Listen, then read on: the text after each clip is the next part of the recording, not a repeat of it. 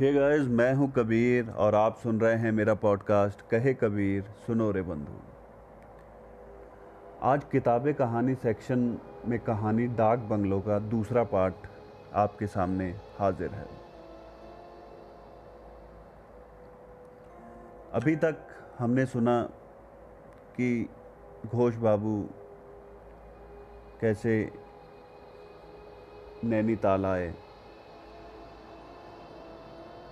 तो उनको पहुँचते पहुँचते काफ़ी टाइम हो गया। रोड छोटा होने के कारण सात बज गए। उस गाँव में जहाँ का एड्रेस था। गाँव में कुछ बीस या पच्चीस घर होंगे, लेकिन अंधेरा होने के कारण कोई बाहर नहीं दिखा। दोनों तरफ़ साए साए करता जंगल और सांप बिच्छू की आवाज़ें। सच में एक डर पैदा कर रही थी। चलो किसी तरह वो बंगलों तक पहुँचे।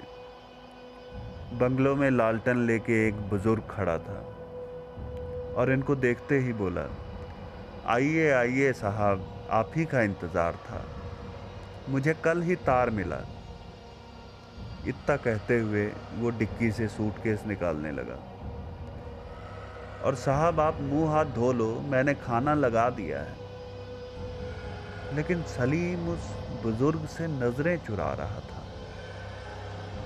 और झट से आउट हाउस की ओर जाने लगा। तो घोष बाबू बोल पड़े, सलीम, तुम पहले यहाँ आए हो?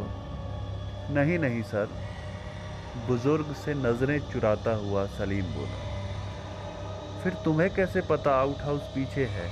अमूमन तो ये सामने होता है। लेकिन सुमित बिना कोई जवाब दिए चल गया। चारों तरफ़ घुप, अंधेरा और जंगल से आते आवाज़ें इन तीनों मुसाफिरों को अब